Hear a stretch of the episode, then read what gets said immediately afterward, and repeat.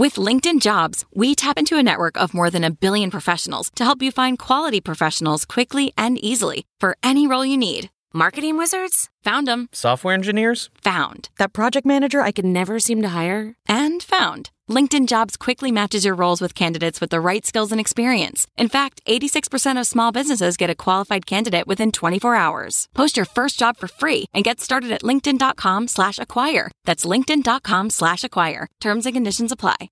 As you write your life story, you're far from finished. Are you looking to close the book on your job? Maybe turn a page in your career? Be continued at the Georgetown University School of Continuing Studies. Our professional master's degrees and certificates are designed to meet you where you are and take you where you want to go.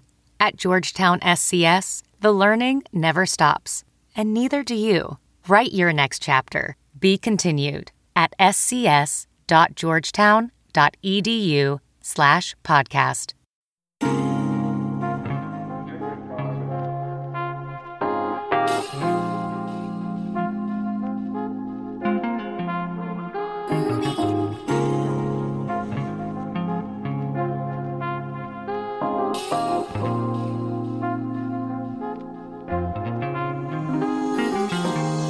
Hi, everyone.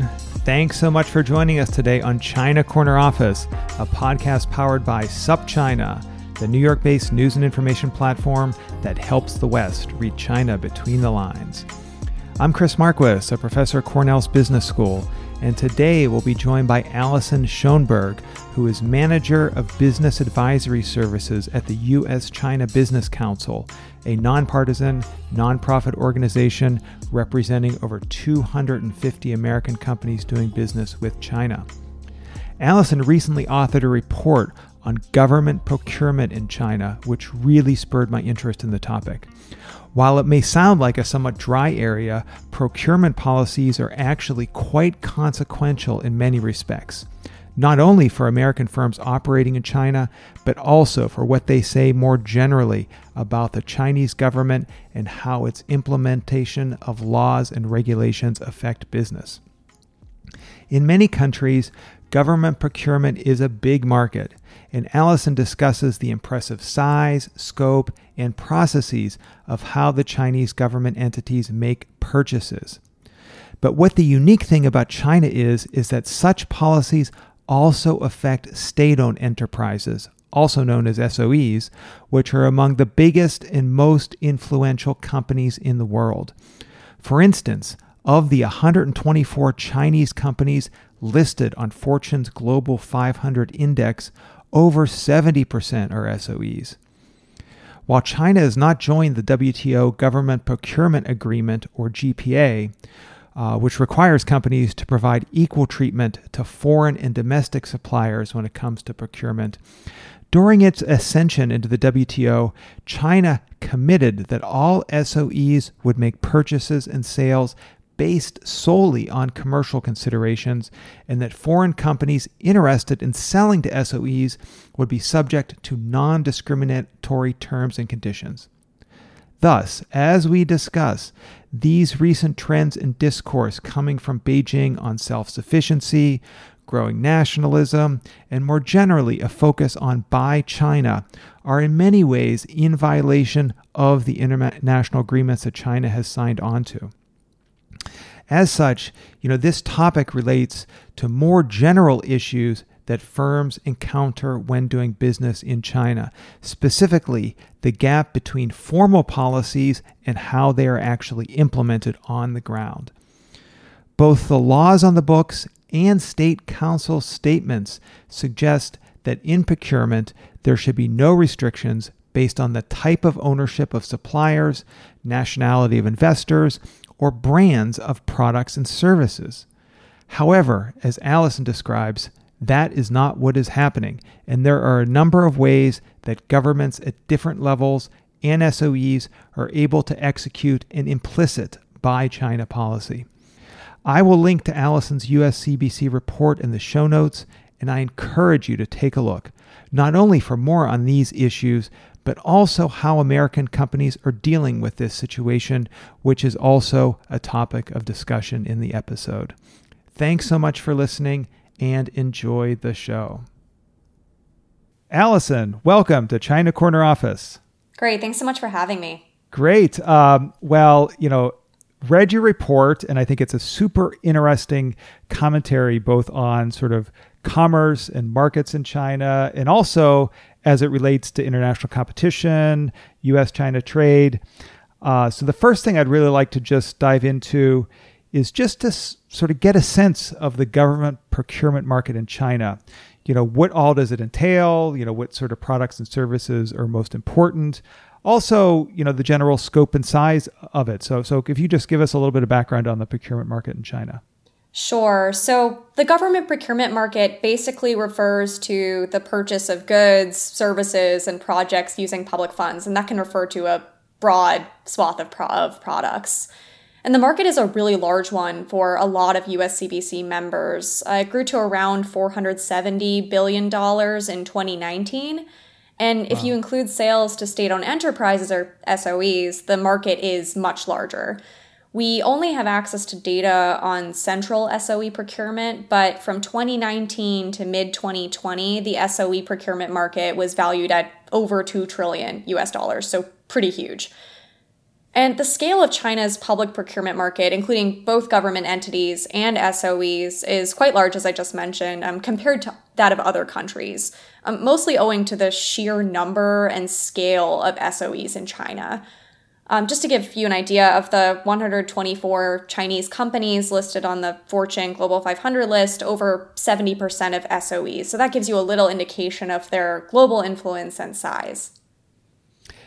Yeah, that's really uh, so interesting. It's something I think that most people probably don't don't realize that you know around the world, you know, governments have their procurement processes. You know, at the central government level, level, state, uh, local levels, you know, what have you.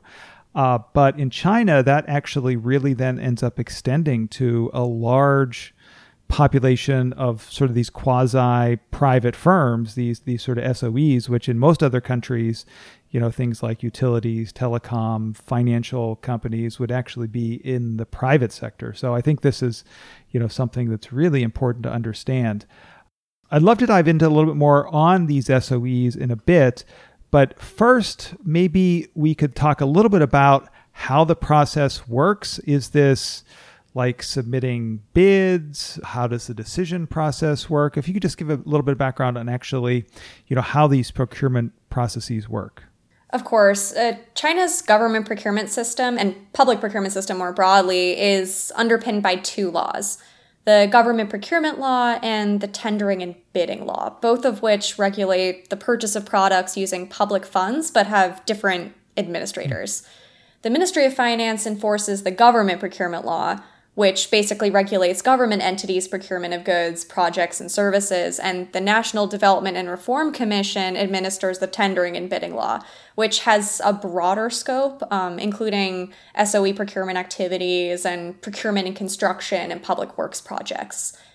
So, what happens is goods and services that are eligible for procurement are listed in procurement catalogs at different levels of government depending on whether funding comes from central or local budgets. And to briefly describe the tendering process, which is virtually the same for government entities and SOEs, the procuring agent issues a public tendering announcement. Usually it's on government websites or news outlets, somewhere where everyone can see it. There's a pre qualification process where the procurer can require bidders to provide documents um, certifying their qualifications ahead of the actual tendering process then the procuring agent releases more specific information. So, documents with technical requirements, product specs, how they plan to assess bidders, contract terms, these sorts of things. Then, suppliers have um, at least 20 days to submit their bids. And once all the bids are submitted, the procuring entity organizes an evaluation committee made up mostly of industry experts who can judge the product's quality, its price, uh, and how well they adhere to certain predetermined criteria and they submit a recommendation once they've made a decision to the procuring agent who then notifies the winner and they draft up a contract. So that's the process in a nutshell. Interesting. Yeah.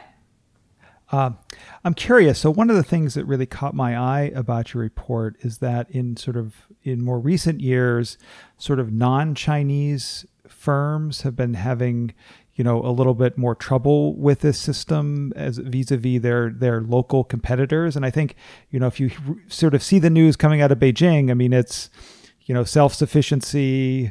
They don't, I don't know. They say say buy local, but I mean, this idea of self-sufficiency certainly, you know, embodies the idea that we're going to be buying from Chinese companies. Uh, how is that expressed in the bidding as far as the different criteria? Is it, you know, we're, you know, you see it in the US, um, you know, we're looking to, I mean, I think in some local government procurement, they have, you know, special categories for like women owned or black owned or NGO bidders. Um, is there specific language that, you know, we want to, we want Chinese companies especially? Sure. So, first, I just say I think there are two conflicting narratives going on in China right now. One is at the highest levels of government, they've included language in the foreign investment law and other implementing regulations saying that China will provide uh, fair treatment, equal treatment to products offered by foreign invested enterprises that conduct manufacturing in China. And they insist that that's being implemented on the ground. But on the other side, we see several pieces of evidence indicating that there are buy China mandates um, in several localities. Mm. So some procuring entities explicitly state that they won't accept imported products in tendering documents, but others express their preferences a bit more informally, making it clear mm. that they're only interested in local brands at some point during the bidding process. So sometimes they require industry certifications that are only available to majority owned Chinese companies that are headquartered in China or other times they back out of procurement deals seemingly at the last minute because of pressure to select a domestic supplier. Uh, one example that comes to mind for me, based on my conversations with companies, is from some specialized industrial equipment manufacturers. And they've told me that recent tenders they've participated in required bidders to get a certificate from an industry association called the China Machinery Industry Federation that showed their technology is locally developed. But mm. when hmm. they contacted the federation, they were told the certi- certification isn't available to foreign brands unless they're part of a joint venture that where the Chinese partner has majority ownership. So basically, the customer had set criteria that would be impossible for many foreign invested companies to meet. And some foreign companies, if they conduct manufacturing in China, they find that their products can be considered domestic or locally manufactured if they have a JV partner, as I just mentioned with majority ownership, or if they've received certain certifications. But their products are often not considered domestic or made in mm. China because they're affiliated with a foreign brand. It's a sad fact. But there's a lot of variation in how government entities and how SOEs do interpret the term made in China because China doesn't have a definition for a domestic product with a specific local content threshold. That's very interesting, and I, and I wonder um, along those lines. You know, I know like in the WTO agreement, there's certain government procurement uh, which China may not have signed on to, but but for the SOEs that we're talking about, I assume that they should be adhering to market based criteria, not buy local criteria. Uh, is that correct? Sure. So China, when it acceded to the WTO, committed that the Chinese government would not interfere in procurement decisions of SOEs and that SOE procurement decisions would be made purely on a commercial basis. So wouldn't be made on the basis of the nationality of a product, the nationality of the manufacturer itself. Um, and I believe they also committed that uh, foreign companies interested in selling to SOEs would be able to do so on a fair, competitive basis with no discrimination. Huh, interesting. So it seems that that might not be being followed exactly. Can you can you say a little right. bit more about about the, the government side of that? I mean, I know that there is this, you know, as a GPA uh, where China has not signed on, but I think in the past they've signaled that in the future they they would be signing on. Sure. So China has submitted several bids in the past um, in attempting in an attempt to join the WTO's government procurement agreement, and each time they've created a slightly more comprehensive bid. They last submitted a bid, I believe, in 2019, and they increased the um, number of government entities and SOEs that are subject to government government procurement agreement compliance should China actually exceed. But it seems pretty unlikely that that offer will be accepted by the majority of hmm. GPA member countries and regions because even though it is an improvement on last on previous bids, I think they still want China to submit something even more comprehensive with more coverage of SOEs and also limiting some transitional measures that China has incorporated that are usually subject to developing countries that need a little bit more time to implement or fully implement their commitments post accession. Got it. Um, I'm really, you know, like this SOE idea or sort of SOE component to it is really particularly interesting uh, to me, given these are actually, you know, many of them part of their company is sold on public markets. Some of them, eh, you know, in in the U.S. I think still. Uh, is there any specific examples that you heard from SOEs where they were following this government procurement process, which you know ostensibly is you know in, in violation of the WTO guidelines? Sure. Um, so I just want to clarify: they don't technically follow the same legal criteria and laws that government entities do. As I mentioned earlier, right. they're not subject to the government procurement law, but they are subject to the tendering and bidding law and are subject to China's WTO commitments. But right. definitely a few examples come to mind, um, especially in uh, the ICT sector, healthcare sector, some advanced technology and equipment. Um, so I guess in the ICT sector specifically, um, a few companies mentioned to us, and they've run into this scenario several different times, particularly recently, that they've participated in procurement tenders and they've found out that they ranked first on all comprehensive metrics, so technical quality, adherence to specifications, price, all these criteria, but they still ultimately lose the bid. And that shouldn't happen. So they've asked the right. customer why this has happened um, because they should have been recommended by the expert committee, but the customers say that the expert committee hasn't made the decision, basically implying that a higher government authority or a third party has influenced the final decision. And in some cases, too, we've heard that at the last minute, um, certain local players, either SOEs or, or private companies as well, will kind of inject themselves into the negotiating process, mm. uh, lobby on their behalf, and also kind of co opt some government rhetoric that SOEs should be sourcing more from local Chinese companies, not from foreign companies. So they have an obligation to consider a local company over a foreign invested or foreign company. Oh, wow, very interesting. Uh, this might be beyond the scope of your report, um, but I'm not sure if you heard anything about, you know, in the last, you know, year or two, there's been a lot of, in some ways, pressure, particularly on IT companies, to actually take state investment, to actually have a stronger state ownership, add people from the government or party to the to the board of directors. W- was there any examples of actually private firms also being more interested in in procuring uh, from China only um, suppliers, or is this only something you're seeing in the government and SOE sectors?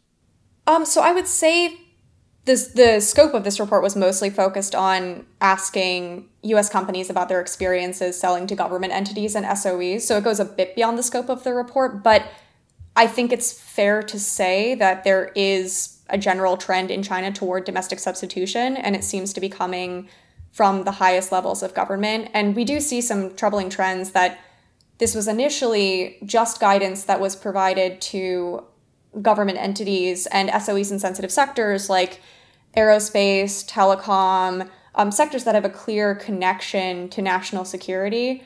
But it seems like requirements to increase the share of procurement budgets that are allocated toward procurement of domestic products and components mm. seems to be extending to even more sectors of SOEs specifically that right. don't really have a clear connection to national security. Like financial services is one example that I was hearing. Um, so it seems like, should it continue in this trend, that it very well could apply to parts of the private sector, or at the very least, a broader swath of SOEs in what could be considered non sensitive sectors. Yeah, wow, interesting. Uh, but not surprising, I, I, I guess. Um, right. uh, I'm curious. Uh, you mentioned the ICT sector, and this is something also you know that's in the news, potentially having legitimate security concerns. Um, you know, but potentially also, you know, really trying to not be beholden in some ways to the US or other countries? You know, like semiconductors an example of this, how there's been a big push to replace, you know, non, you know, sort of, or non Chinese sources like from the US uh, or Korea or, or wherever, or Taiwan to, um, to, um, to, for, for, for phones, etc. So, can you say a little bit specifically about how you're seeing these processes unfold in the um, in the ICT sector? Sure. So, I guess one specific systematic substitution effort, because I think that's kind of what you're getting at in the ICT sector specifically, is we've heard from several companies that SOE customers, as well as government entities, have been given official guidance from the central government to gradually increase the share of their procurement budgets that goes toward domestic products and components over the next three years. So from 2020 to 2022. And seems to have been circulated, as I, I kind of alluded to before, with SOEs in aerospace, healthcare, energy, and other sectors intimately related to national security. Um, but as I mentioned before, it, it could it looks like it's beginning to apply to a broader swath of sectors like financial services. Um, and this isn't just something we're seeing in ICT as well. We're also starting to see it in healthcare, where mm there, there's also been some recent public reporting that the Ministry of Industry and Information Technology and the Ministry of Finance have sent local content requirements in, a, in the form of a list that public hospitals, SOEs, and government agencies across China have to consult before purchasing over 300 pieces of medical and testing equipment. Wow. And for each product, there are specific percentage local content requirements ranging from zero to 100% depending on the product. Wow, that's yeah, it seems to be really sort of spreading to many, many different sectors. I mean, it's interesting to think, you know, you know, healthcare. What the, you know, you would want to have actually the the most, you know, the the highest quality, best care, um, you know, you know, regardless. So that's that's that's a surprising yeah. um, development. I'm curious. Uh, so, wow, you've painted this really interesting picture, I think, of how this extends, you know, from the government to SOEs, increasingly to a, you know, very diverse set of industries. Uh, so, American companies or non Chinese companies or in general, h- how are they actually dealing with this issue? You mentioned JVs as one potential workaround, but what are some of the other strategies that these companies are doing to try to not be stymied by the, these changes? Sure. So, obviously, as you mentioned, the working with a local partner is probably the biggest strategy. Um, right. And this can take a couple of different forms. One, obviously, as you mentioned, involves forming joint ventures with majority Chinese ownership, which are more likely to be successful in government procurement and sales to SOEs. Um, but another involves absorbing local distributors that can negotiate on the foreign parent company's behalf. Um, in some cases, I've known companies that have purchased local distributors and have them step in at the last minute to sign procurement contracts. So Chinese customers basically have some political cover and can officially do business with a Chinese brand as opposed to a foreign invested enterprise. And in these cases, the foreign parent usually manages almost every other step of the process. They do pre contract communications and negotiations, and they only bring in the local distributor to sign the contract.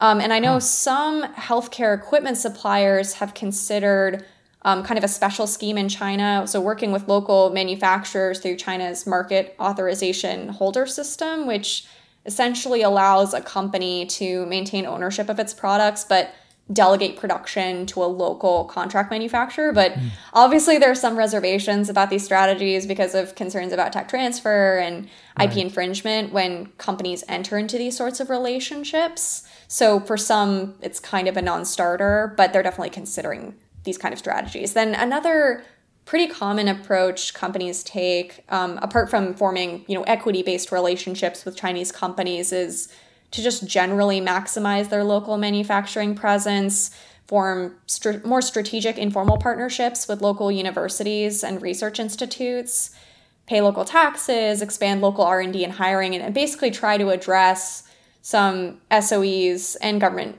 entities concerns about the long-term reliability of US suppliers. Mm. So, and as I mentioned before, they also can receive industry certifications, um, things that label their products as locally manufactured, like cryptography and other security certifications if they're in the ICT sector, or pretty much across sectors, you can also get written endorsements from certain municipal and provincial governments. Um, this only applies to companies, obviously, that conduct manufacturing in China, but it's it's definitely an option.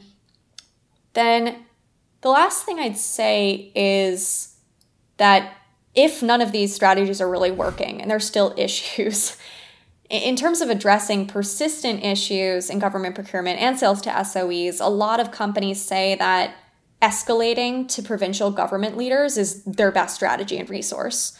So, in some cases, when companies have raised issues about exclusion or unfair treatment as foreign brands, officials have addressed the issues with local customers and, you know, or forced certain departments to take back unfair or discriminatory guidance. So, I'm given to understand that in a couple of cases I've heard from companies, they're often not aware of the issues prior to them having been mm-hmm. raised because most government procurement guidance comes from specific departments like the municipal health security department rather than provincial leaders themselves and they just don't have oversight over certain issues. So if you escalate to a different level of government or a higher level of government, you're more likely to have your specific company's issue remedied.